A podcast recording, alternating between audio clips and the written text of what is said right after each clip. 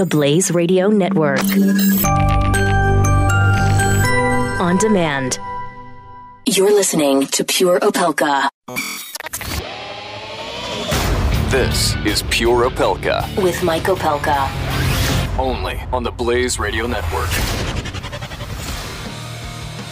Welcome back to Pure Opelka.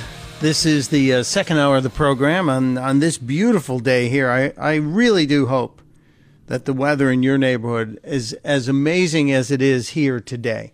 Yesterday, yesterday was uh, Sunday and spectacular.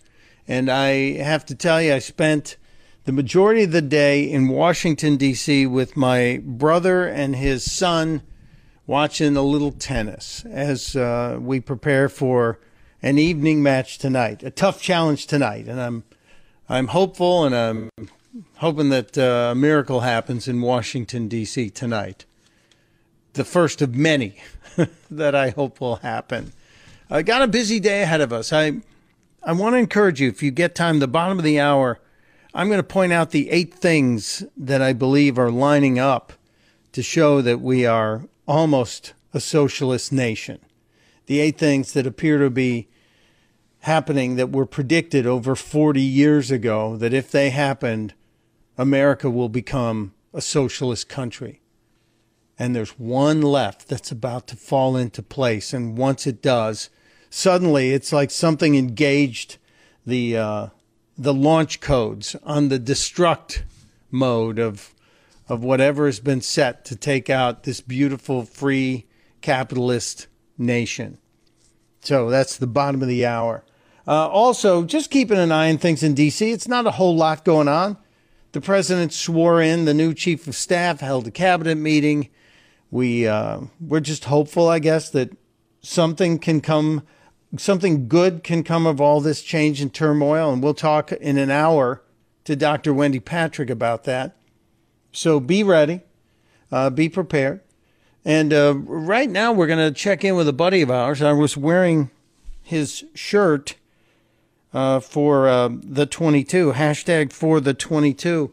Ernesto Rodriguez is a guy we connected with last fall after he got out of the Army and decided enough is enough with the people in our military committing suicide, that he had to call some attention to the problem. So what did he do? He walked from his home in Tennessee, 2,200 miles, and changed to the Pacific Ocean, and did it through the harshest conditions you could imagine: winter across North Texas to Death Valley as well, by himself, virtually most of the way.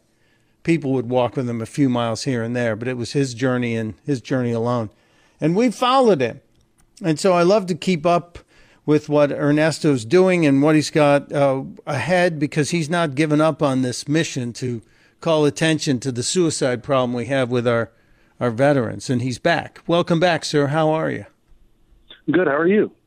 I'm good. I'm good. I, I'm curious because I know when you got off on this venture, when you started your first footsteps out of Tennessee, started walking west uh, you were a little different frame than you ended up at the end. I think you had dropped like 30 or 35 pounds by the end of it, and your calf oh, muscles were significantly bigger.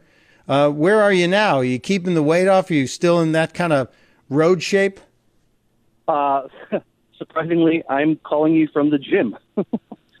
so, still, still working out, still, uh, still keeping the, the shape. I figured it was either I was gonna sit back down on my couch and get fat again, or you know, stay stay on a workout regimen and make sure I keep the keep the weight off that I uh, that I got off. Well, I I uh, appreciate the the discipline that you have to have to do that because it doesn't get easier the older you get. It gets a little tougher. So I always tell everybody it's kind of like our professors used to say: study in September. It'll become a lot easier later in the year. So mm-hmm. um, we um, we have we have the good news that you're staying in shape. We have the good news that uh, you're working on the book to chronicle yeah. your adventure and your walk, and and you've also the shirts that uh, that we bought here to send out to some of our friends who listen to the show have uh, been doing some good work for veterans. I think it was Arizona was the group that was being helped by this last T-shirt. Right. The pro the proceeds for this shirt, and this isn't like the last ones where there's a time limit, but the proceeds for this shirt are going to uh, a homeless veteran community in Tucson, Arizona. And what they do is they only take gift cards uh, for Walmart, for example, and gas cards. Uh, the reason they do that is so that they don't have any cash flow in. Uh, if they do have, ca- they don't want to be tempted. They don't want to have the homeless veterans be tempted to get back in their routine of controlled substances or alcohol. That's a good idea. That's a great idea. So they buy gift cards for Walmart and, and gas stations, and that gives people access to transportation and food and clothing, etc. That's a really smart idea. And Right, do you and remember the website for that one, that shirt? It it's um Saviv S A C E R A N D S A V I V E. Okay, And- that sounds like sounds like my last eye chart, Ernesto. You're going to have to tweet that to me, and I will retweet it to everybody. For sure. But now you've got a couple other things. One I think we can't talk about completely, but one I think we can talk about. Right? You've got two big things coming up. Right. So I was I was asked not to speak about it just because of the time sensitivity, but we have discussed it once before on your show. So if somebody listens back, they'll be able to to hear where I'm going. I'm just not allowed to talk about it right now. Um, but I do have another project in the works with a an actress in California. Um, her name is Julia Ling, and she was on a pretty successful show uh, on NBC a few years back. And she is a Marine, and um, she is starting up a project where she is doing a film uh, and is going to be completely run by veterans, uh, mostly Marine veterans. Um, the difference between this and a Hollywood production is Hollywood production is, you know, fantastical and, and they exaggerate some of the, the details. Uh, this one's going to be very down to earth, uh, very gritty, but it'll be the truth. And it's it's hiring all, all veterans to make sure it's done. So, do, is there a working title? Did you say for this project? Yes, it's called Tango Down. Tango Down. Mm-hmm. And in in terms of military parlance, what does that mean? Do you know? Uh, Tango Down is uh, like Enemy Down. Okay. Okay, and this will be a realistic look at what happens actually in combat in war. It'll be combat and outside of combat. So the the conflict, the the internal conflict that a, a veteran has after coming back. Uh, one of the major themes of this is going to be moral injury, and moral injury is is an injury that you you you put yourself in a position or an action which questions your morals, and that uh, guilt of, of breaking your moral code um, can put you into into depression uh, or or cause other you know other problems internally. Uh, it's it's a very touchy subject because it, it, it looms into post traumatic stress, but um, they're not mutually exclusive. It sounds like, and we're talking about something pretty heavy here, and that is sort of um, the the spiral that can happen from from this conflict, and it leads to depression and or additional problems, complications with PTSD, which we know all of this is related to the suicide problem we have with our vets. So this is a heavy duty thing, and I know I, I'm pretty much guessing anybody who's been in in the service for a while and been in some of the situations faces this. This is not an uncommon feeling, is it? No, it's not. And then a lot of people, uh, you know, categorize it as something that combat arms personnel go through and only combat arms personnel. But I've spoken to people who, who work in mortuary affairs or they work in other uh, other facets of the military. And you're a soldier first. Of course, there are different jobs within the military, but you're a soldier first. So if you're on a, in a on a convoy, or if you're doing a patrol because you know somebody's sick or somebody's down for the day, and you're not an infantryman or you know you- you're not you don't have combat experience, that doesn't mean it can't happen to you. So we're always prepared for that.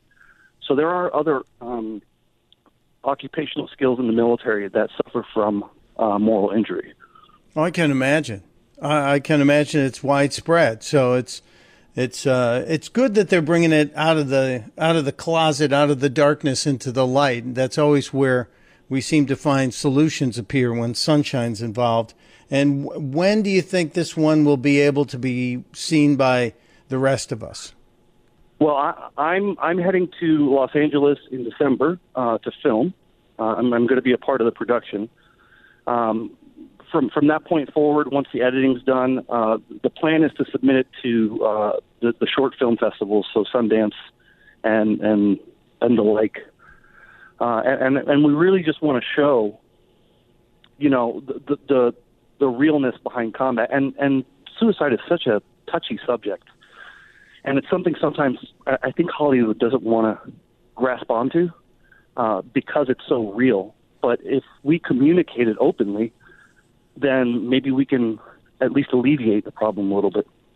Well, I hope so. And you know, the last time I think Hollywood really dealt with suicide in an honest fashion was in the Oscar winning film Ordinary People, which I'm telling you, it was a downer, but you know what? I think it sparked a lot of conversations. And if we can if we can stop one by sparking an uncomfortable conversation, then I think we've done a service to the men, the women, the families of those who protected us. And I think we at least owe that that conversation and that opportunity. I'm excited for this, Ernesto. I I know it's going to be a heavy project. I know it's going to be a project that's going to put the mirror back on everybody involved in it. So, uh, you know, you always you always worry about folks like that. So, yeah. I I will be concerned about everyone involved in it, including you, my friend.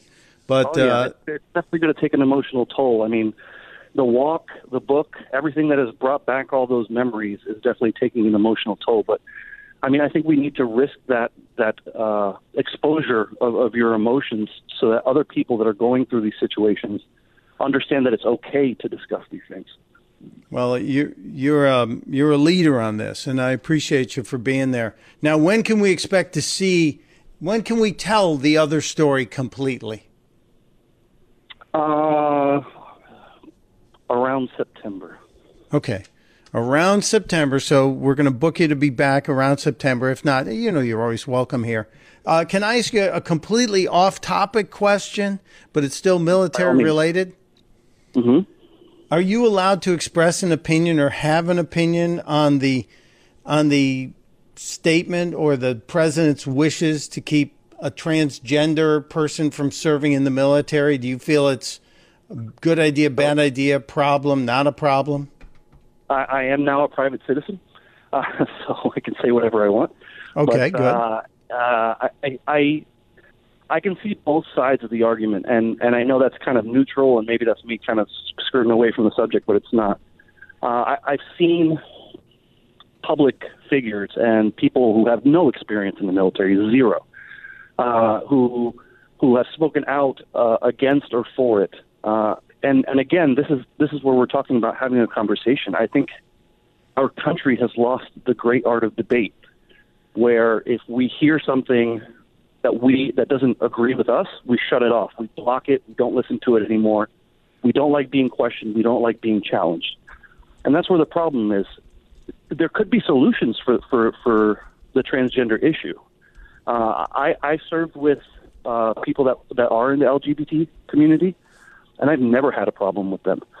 Uh, I I've never been with with a transgender soldier uh, in in a in a unit, but if that person has already gone through what they have to go through to to identify themselves with what they want, I don't see a problem with them serving. Now, if they're still going through surgeries, they're still going through all their hormone treatments, and it's going to debilitate them from the fight, that's where the effectiveness of the military goes away. See, and I think that's where most common thought happens, where most agreement happens on this topic. I think 90% of, or some overwhelming percentage of Americans believe if somebody will raise their hand, swear to protect and defend the Constitution against all enemies, foreign and domestic, and is willing to take up arms and go through training, I think we're all happy to say, yes, go. But then we get to the question of combat readiness, fitness to engage in the fight, and if there is surgery and or uh, medical treatments and or counseling that takes 18 months to 2 years, then I think a lot of us go, "Wait a minute, that's not fair to everybody else." And I think that's where that's where I have the the argument in my own head. So we're kind of I think a lot of us are on the same page on this. And as well, one person solutions. called and find, go ahead. We can find solutions, and, and that's the problem. Like, why if if if a, if a transgender soldier has not gone through this surgery and wants to join the military, then that person's enlistment contract shouldn't start until post operation, where that person is recovered.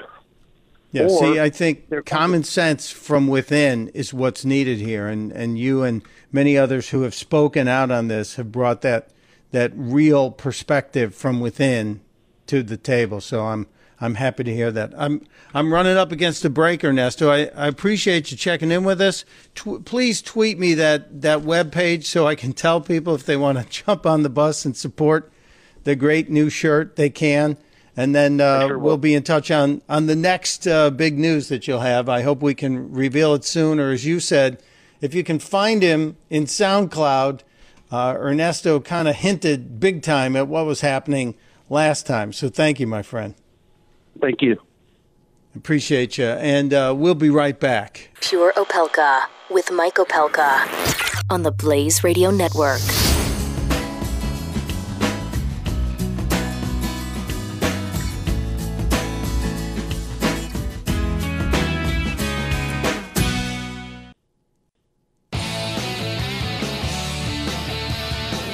You're listening to Pure Opelka with Mike Opelka. Part of the Welcome next generation to, of talk radio oh, on the oh, Blaze Radio Network. Jumping all over people. Welcome back to Pure Opelka. it's a Monday. I'm allowed to jump all over issues. Uh, just around the corner, we're going to ask a, a new uh, vital question and uh, also get to some of the other news. I have to get to the socialism thing, too, because I told you I would at the bottom of the hour plus uh, Dr. Wendy Patrick just around the corner.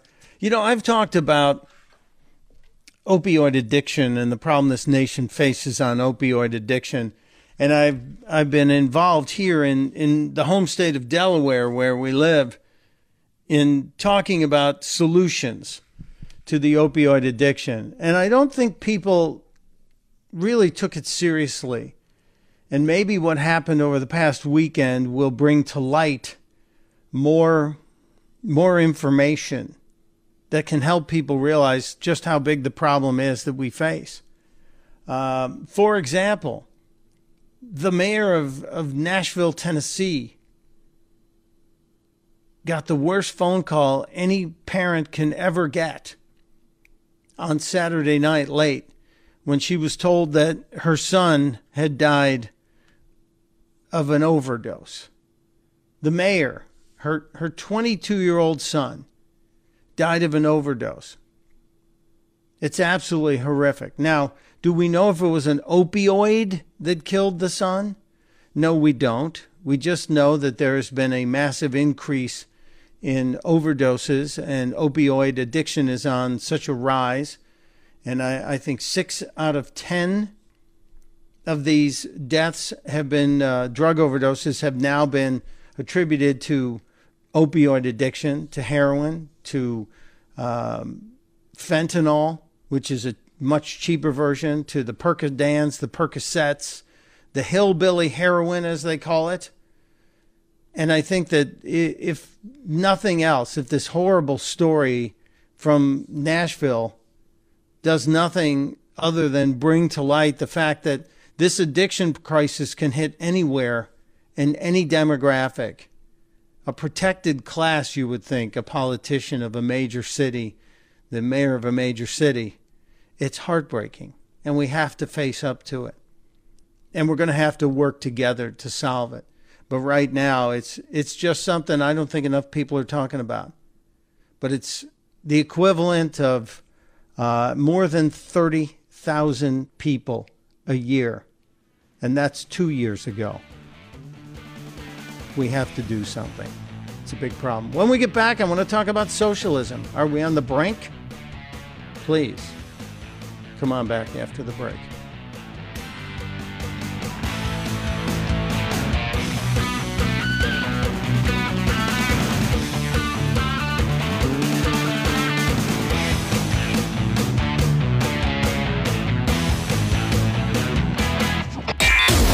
You're listening to Pure Opelka with Mike Opelka.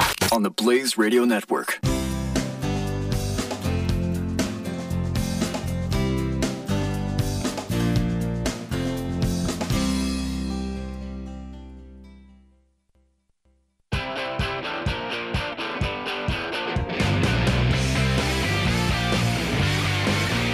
You're listening to Pure Opelka with Mike Opelka on the Blaze Radio Network. Welcome back to Pure Opelka. I am uh, changing the schedule just slightly. We're going to get back to uh, the socialist rant because I need to get back on target for the schedule today. We did have a, a vital question up earlier, and I want you to take a look at it. The vital question of the day asks the question Would you buy an electric car? And this uh, this question of the day came from last Friday's big announcement, the big weekend announcement that uh, Elon Musk had rolled 30 of the Model 3 Teslas out of the production line and into the hands of 30 owners, all of whom worked for him and do work for him. These are 30 people who will be, I guess, doing the initial road test on these cars. And I think it's a smart idea to put it in the hands of the people who work for you because you're, you know, you're going to get, uh, a, I think, a pretty honest appraisal. And you're also going to be having people driving to work in the new cars be able to say, yeah, this worked, that didn't work, because Tesla is trying to get its production levels up. Elon Musk is targeting to get to 20,000 cars starting in January a month, and then uh, hopefully to 50,000 cars a month by next summer. Now, the Model 3 is is within the reach of most car buyers. It's a $35,000 base model, and then you can add on some things like premium sound and premium uh, seating and some other better speakers, et cetera, as they say, um, accoutrement to make your car actually drive farther. You can put a little better battery capacity on it and it'll go a little bit farther. But generally, it's a $35,000 four passenger car with a 200 and 215 mile range. So it's going to change the industry if it does what Musk says it will do. If it gets to if it gets to 50,000 cars a month at 35,000 K or $35,000, not 35,000 K, $35,000, it's going to compete against a lot of other cars. Now, the, the federal benefit, there is a tax benefit, a $7,500 tax credit available to buyers of these cars. I think it's in the first 500,000 cars sold. And once the car company sells more than 500,000, then I think it drops to $3,500. So you get a little rebate from the government. And then it becomes obviously successful, so the government doesn't need to put an incentive on it. But the Model 3 came out last week. As I said, there were 30, 30 owners so far, with the target of getting to uh, a thousand, I think, by September, October a month, and then getting up to 10,000 cars a month in January. Mine will probably not arrive until, oh, sometime next summer. But the question is would you buy an electric car? The vital question. And in, in five hours, 53% of you say no. Almost 10% of you can't make up your mind. So that means like 62 to 63% of you cannot decide and only 38% would say, Yeah, I would.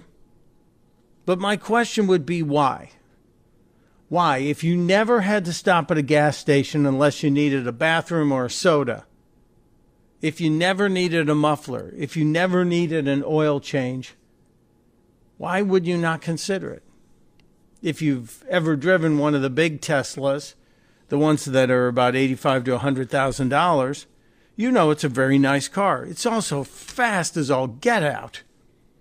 It's a really interesting car. So I just wonder if you have a thought on it, 888 900 3393, 888 900 3393. Now, uh, Nerf Herder 36, a regular listener of this show, said, Nope, I'd do natural gas or propane powered car to cut back emissions, but not electric. Well, there is the one propane slash hydrogen hybrid that we saw at the Freedom Fest. It's $157,000. But that's interesting, an interesting take. Uh, Benny Panella said, if it's a decent car and doesn't wear down to the point of being unusable in five years, well, of course. Well, first of all, Benny, if you take care of a car, it doesn't wear out in five years. Laura Smith, Laura Lou on Twitter said, I voted no, but my answer is not, not yet. Not enough infrastructure to support them. See, that's, that's the interesting question is, will you be able to, to get enough juice in a short period of time? I know Tesla is actually working on uh, a changeable battery, and they're actually looking at different solutions so that if they if they had the ability to just pop out the battery and slide a new one in, just the way you do with with regular D, C, and A cell batteries, wouldn't wouldn't you consider it then? Maybe. Maybe. Uh, Scott Summers writes, I can, I can buy a lot of gasoline and repairs for my currently paid off car with 35K, so probably not anytime soon. Now, that's obviously a very responsible position on this. So I'm I'm very interested to to hear from somebody who wouldn't. I would love to know why or why why you wouldn't. Now here's an interesting sidebar to this. And this comes from the weekend edition of the Financial Times. I don't know if you've ever read the Financial Times. But in in the the Financial Times this weekend, a technology column from Pilita Clark talks about the electric car revolution and how it will leave many behind. And she highlights the fact that that uh, many in the UK are now starting to ban gasoline and diesel cars after 2040. France has already done it. And we know that that Volvo is looking to get into electric only or alternative energy only cars starting in 2020. That is massive. But here's the interesting thing about this. Currently, there are only 2 million electric cars on the roads in the entire world. That's well below 1% of the global total of cars in the entire world. But the sales are growing pretty rapidly. And they believe there could be as many as 20 million electric cars on the road by 2020 and maybe 70 million electric cars by 2025. While that's good news for the climate people, it may cause a problem in terms of production of batteries, power plants that will have to create the electricity so people can plug in and charge their cars. But the other interesting thing on this is what about the jobs in the auto industry? According to the stats from Ms. Clark, the auto industry itself, if you just looked at the auto industry in America, there are 7 million jobs in the auto industry in America and another 13 million in Europe. So we have 17 million people. It's 20 million people working. Now, what happens when you change dramatically? You change how cars are made and what components are in them. And Ms. Clark cites a study by a bunch of financial analysts at UBS, UBS Financial Services. They tore apart uh, one of the new GM cars, the Chevy Bolt. It's all electric. It's supposed to be a pretty amazing car. They found it was $4,600 cheaper to produce than expected and said that the costs like that will probably disrupt the industry leader faster than anybody understands and they're they're not looking at the jobs of the auto worker, but one of the interesting things in here she calls frightening. Frightening. According to the UBS people who took apart the Chevy Bolt, they said there are just 24 moving parts in that car. Just 24 moving parts in the entire car, which does seem amazing, right? Because a moving part breaks, something goes wrong, somebody has to fix it, something needs to be replaced. 24 moving parts compared to a Volkswagen Golf, which has 149 moving parts. If you've ever driven an electric car, you know there really aren't gears. There's forward, reverse, and park. Forward, reverse, and park. That's it. It's a much simplified engine, much more simplified engine. So the car industry is not going to need as many people there aren't as many moving parts. Combustion engines have spark plugs, oil that has to be changed, electric motors, the, the motors that drive these cars don't have any of that. They don't require the maintenance. So, what is this going to do to that 20 million auto workers who are out there? Obviously, you're going to have some new jobs. You're going to create jobs for people that deal in batteries, people that deal in software, but there are going to be a lot of people that either going to need to be retrained or left behind. So what's going to happen? They think, based on the UBS estimates and uh, Pilita Clark's estimates in the Financial Times, more than 420,000 auto jobs in Germany are at risk by the 2030 ban on combustion engines that they are debating right now. France and the UK say 2040. Germany's trying to push it and get ahead to 2030. That's the big problem of green energy, isn't it?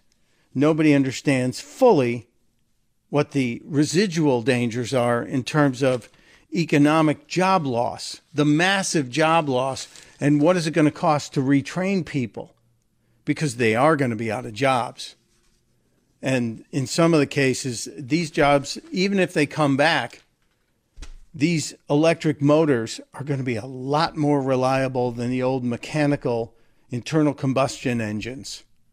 I'm just saying, it's a whole new world. And like many other things, no one's thought about the repercussions. When we get back, I want to talk about um, I want to talk about Cracker Barrel. Have you ever been to a Cracker Barrel? One of the great things of driving around the country, Cracker Barrels kind of a wild story about Cracker Barrel. Now that I keep saying it, I'm hungry for a chicken fried steak smothered in gravy, right? I'll explain why I'm obsessed with Cracker Barrel today, next on Pure Opelka. You're listening to Pure Opelka with Mike Opelka on the Blaze Radio Network.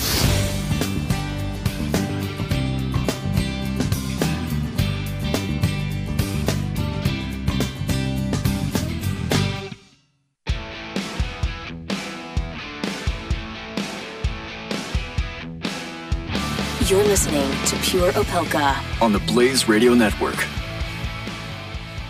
Welcome back to Pure Opelka. Wrapping up the second hour of the show today. It is kind of moving and grooving, and kicking off the top of the next hour will be our friend Wendy Patrick.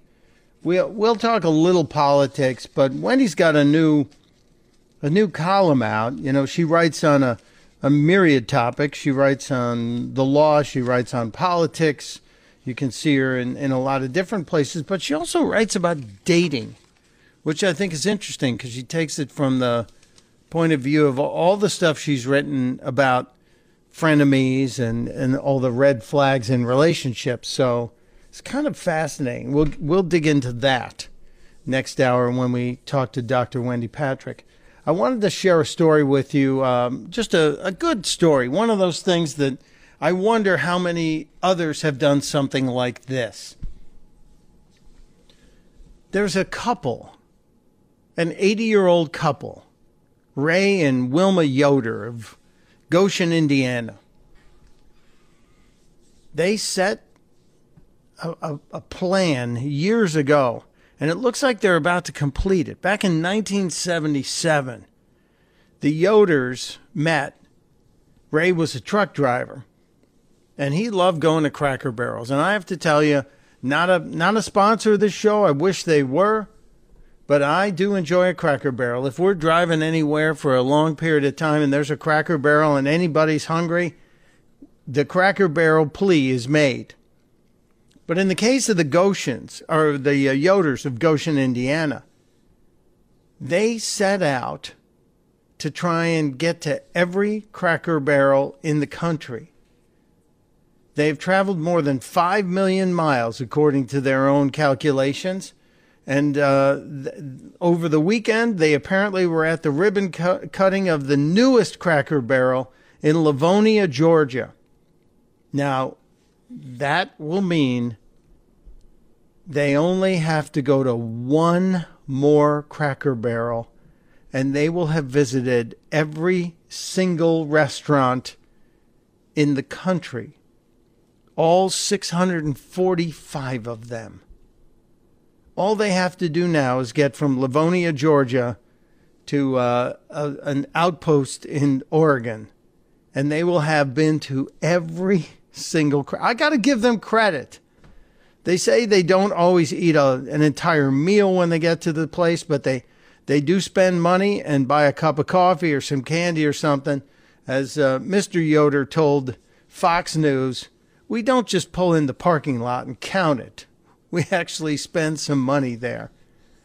I wonder if anybody else has done this. I, I knew a guy who wanted to go to every McDonald's in the country, but that would have taken more than, I think it was at the time, more than 25,000 McDonald's or 12 I'm sorry, it might have been 12,000. But the, this couple, the Yoders, a tip of my cap. What a wonderful way to spend some time together and get yourself a chicken fried steak and some big old cat head biscuits and gravy. Now I'm hungry and I need to take a break. We'll be right back.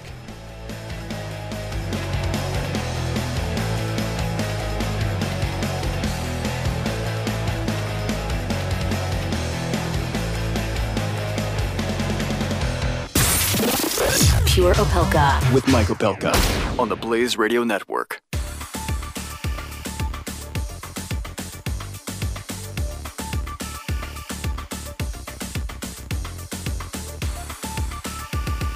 The Blaze Radio Network.